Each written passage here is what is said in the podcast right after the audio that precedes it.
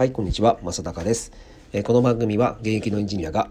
最新テクノロジーのトレンドやサービスについて語っていく、聞くだけでちょっとギークなれる、そんな番組となっております。はい、えー、今日はですね、えー、DX は、えー、アナログ排除でではなく、えー、共存というお話をしたいと思います。えー、っとですね、えー、すごくですね、このコロナ禍で、えー、リモートワークをしている人が多い中で、面白いサービスが、えー、出てきました。えー、まあ、皆さんリモートワークしていて、まあ、自宅で仕事してる、えー、時間というのは非常に多くなったのかなと思うんですけど、まあ、やはり、あの出社しなければならないことっていうのは、まあ、いくつかあったりする。で、その中の一つで、えー、郵便物っていうのがあると思うんですよね。うん。まあ、これは、その、まだ紙で、えー、送られてきたりする、えー、契約書とかもあるので、まあそういったことで、えー、仕方なくですね、郵便物を取るがために、えー、会社に行ってる人っていうのも、まあ、いたりすると。で、それを、えー、解決するうんとサービスっていうのが、えー、ちょっと出てきてですね、まあそれがすごく面白くて、えっ、ー、とですね、アテナさんっていう、えー、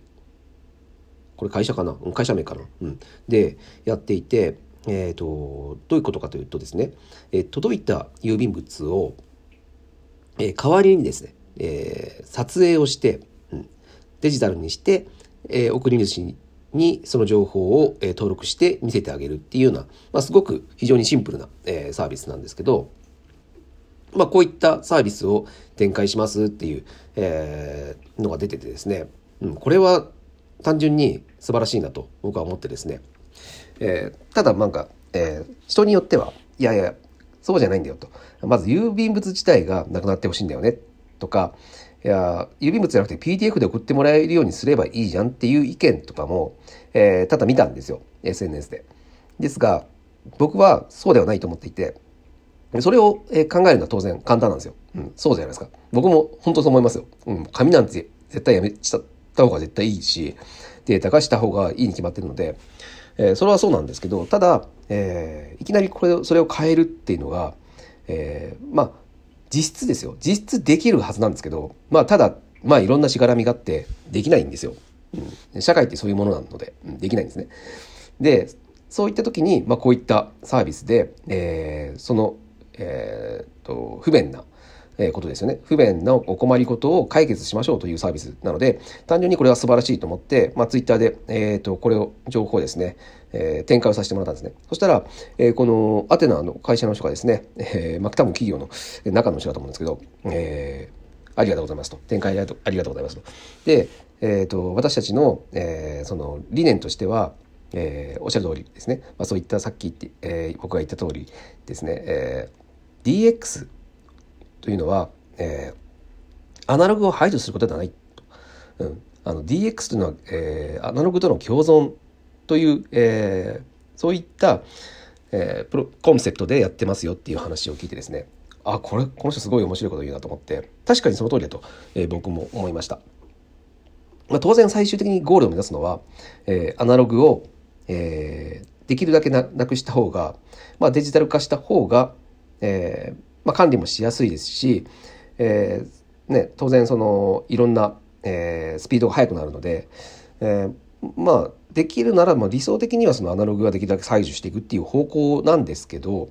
ただそれは理想論であって先ほど言っていた通り、えー、そんなに社会というのは、えー、大きく、えー、いきなり変えるっていうのは難しいと。うん、だってこんなコロナでこんなに世界が変わってしまったのにいま、うん、だに、えー、リモートワークにもなっていない企業もたくさんあるし、うん、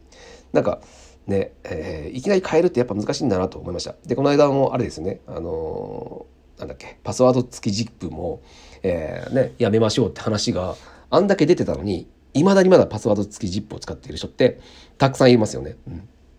あの社会っていきなり変わらないんです。なので、えー、そこの、えー、まずアナログを排除するまでに、えー、本当の課題を解決するまでの橋渡しとして、えー、いわゆるアナログとの共存をしながら、えーね、そのサービスとしてそういあのまずお困りごとをサービスとして、えー、そこを解決するっていうところってなんかすごく大事だなと、えー、僕も思いました。うん、なんか多分その DX を始めてなかなか変わらないなって思ってる人ってたくさんいると思うんですよ。うんね、会社でいきなり DX やりますって上の人が言ってあるのにそれを進めようと現場がしても全然進まないってことは多々あるんですね。うんまあそういった時に、えー、まずいきなり変えるんじゃなくて、えー、共存を考えてみると。共存を、えー、していく中で、でそこでやっぱだんだんだんだんあデジタルにした方がいいねってことに気づくと思うんですよ。で今回で言うと、まあ、郵便物をデータ化して送るということでで郵便物データ化されるじゃないですかその時点で。なので、えー、なくならないんですよね。そうなくならない。あ、今までカビで管理してたけど、やっぱデータ化するとなくならないからいいな。しかも検索しやすくなると。うん、データ化されるので、えー、なんかそういったね、検索するような、えー、ツールがあれば、えー、簡単に自分が探したいえー、資料とかを、郵便物の資料とかを、えー、探すことができるってことに気づき始めるとあやっぱりデータ化した方がいいじゃんってなったらみんな気づき始めるとあじゃあ、えー、うちから、えー、送る郵便物もまあお客さんこれ不便だと感じてるんだなじゃあデータ化して PDF してにしておくよっかっていうふうになると。そうなった時に、えー、初めてそのアナログの排除が、えー、成立してくると、うん。まあ、そんな感じで、えー、まずはやっぱ共存から入るっていうところっていうのは、えーまあ、世の中のその DX を進めていくためには非常に大事なことかなというふうに、えー、僕は感じました。はい。えー、皆さんの会社ではどうでしょうかね。DX 進んでますかね、うん。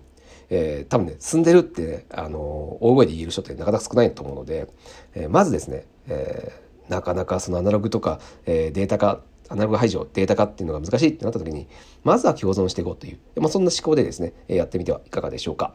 はい、えー、ということで、えー、今日は、えーと、僕なりのその DX っていうのが、えー、ちょっと、えー、結構面白い意見が聞けたので、えー、それについてお話をさせていただきました。はい、えー、ということで、まあ、こういったお話も毎日してますので、えー、面白いと感じてくれた方はですね是非フォローしていただいてまた聞いてください。はい、今日は以上になります。それでは。